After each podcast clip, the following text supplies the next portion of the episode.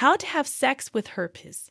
After receiving a positive test result for genital herpes, one may wonder about available treatments, how to communicate with their partner, and how it will affect their sexual activity. Despite the prevalence of herpes, many individuals lack a comprehensive understanding of the virus's mechanics, the appearance of flare ups, and its impact on sexual activity. Receiving a positive herpes diagnosis does not signify the termination of your sexual journey. Instead, grappling with herpes can serve as a chance to foster enhanced openness in your sexual interactions, wherein any form of sexual communication paves the way for heightened pleasure. In this guide, we've compiled six essential insights to help you shed certain stigmas, reclaim confidence, and control your intimate experiences. Know the facts. Herpes carries considerable prejudice in our society, mainly due to a lack of understanding of the condition. First, let's discuss the facts of herpes and clear up any misconceptions. It is a common misconception that herpes only resides in either the mouth or genital area. Both herpes simplex virus 1, HSV1, and herpes simplex virus 2, HSV2, can be transmitted to either area. HSV1 is more commonly found in the mouth and can cause cold sores, but can also be transmitted to the genital area. Similarly, HSV2 is more commonly found in the genital area but can also be transmitted to the mouth. Despite popular belief, herpes lesions may not be as easily recognizable as you were taught in high school health class. Many people don't experience symptoms or recognize them when they occur, making it challenging to identify the infection. This means that many people are living with herpes without even knowing it. It is possible to carry the herpes virus throughout your life, but it does not necessarily mean you will always experience active symptoms this sexually transmitted infection can be managed with treatment, but unfortunately, there is currently no cure. If you take medication to control the virus, it can go years between flare ups, sometimes called outbreaks. The virus is most easily transmitted during these active periods of viral shedding, although transmission is still possible during periods of latency. However, the likelihood of transmission is significantly lower during these times. Despite the stigma surrounding a herpes diagnosis, it doesn't have to mean the end of your sex life. Having herpes doesn't have to be a barrier to having positive, healthy, and enjoyable sexual experiences. You can still have fulfilling, intimate relationships with the proper knowledge and preparation. Understand stigma's effect. Stigma isn't just felt during interactions with others, it can be deeply embedded within your self perception. Realizing you've tested positive for an STI can evoke strong emotions, even for those who are otherwise open minded and confident about sexuality. Such a diagnosis might result in feelings of diminished self worth, depression, anxiety, or even challenges in experiencing sexual pleasure. This is the direct influence of stigma, it's vital to reframe your perspective from viewing yourself as flawed slash dirty slash imperfect slash unworthy due to my condition to recognize that you are merely a person dealing with a standard, manageable virus.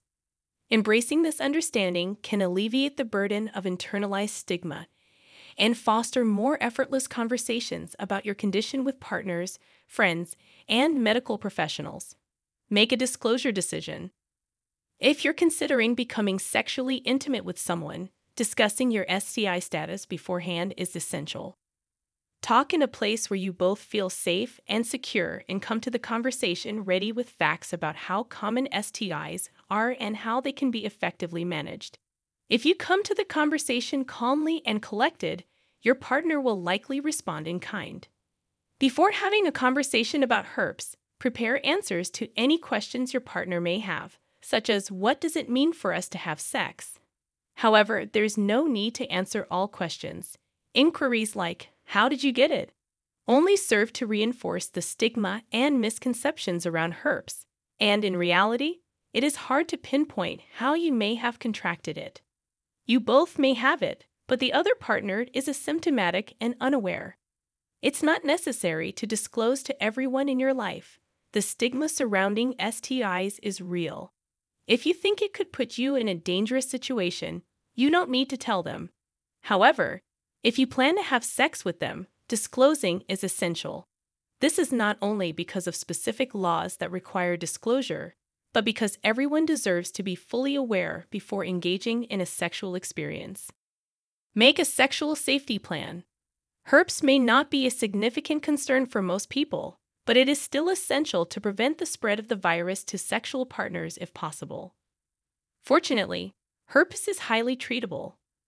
With medication, minimizing the number of active periods when you are most contagious is possible. Developing a sexual safety plan with your partners can help you feel secure when engaging in sexual activities, regardless of how long it has been since your last flare. It's essential to be familiar with your herpes symptoms to make an effective sexual safety plan. Please take note of the changes in your skin, such as lesions or tenderness, and where they occur. This will help you better understand how to protect yourself and your partner from transmitting the virus. It is essential to be aware of your herpes and how it appears and feels to make the best decisions regarding a safety plan for you and your partners. This could involve using barrier methods like dental dams, condoms, and gloves. Or it may mean that your partner is comfortable with the risk of transmission during flare free periods and pleasurable activities are avoided during flares.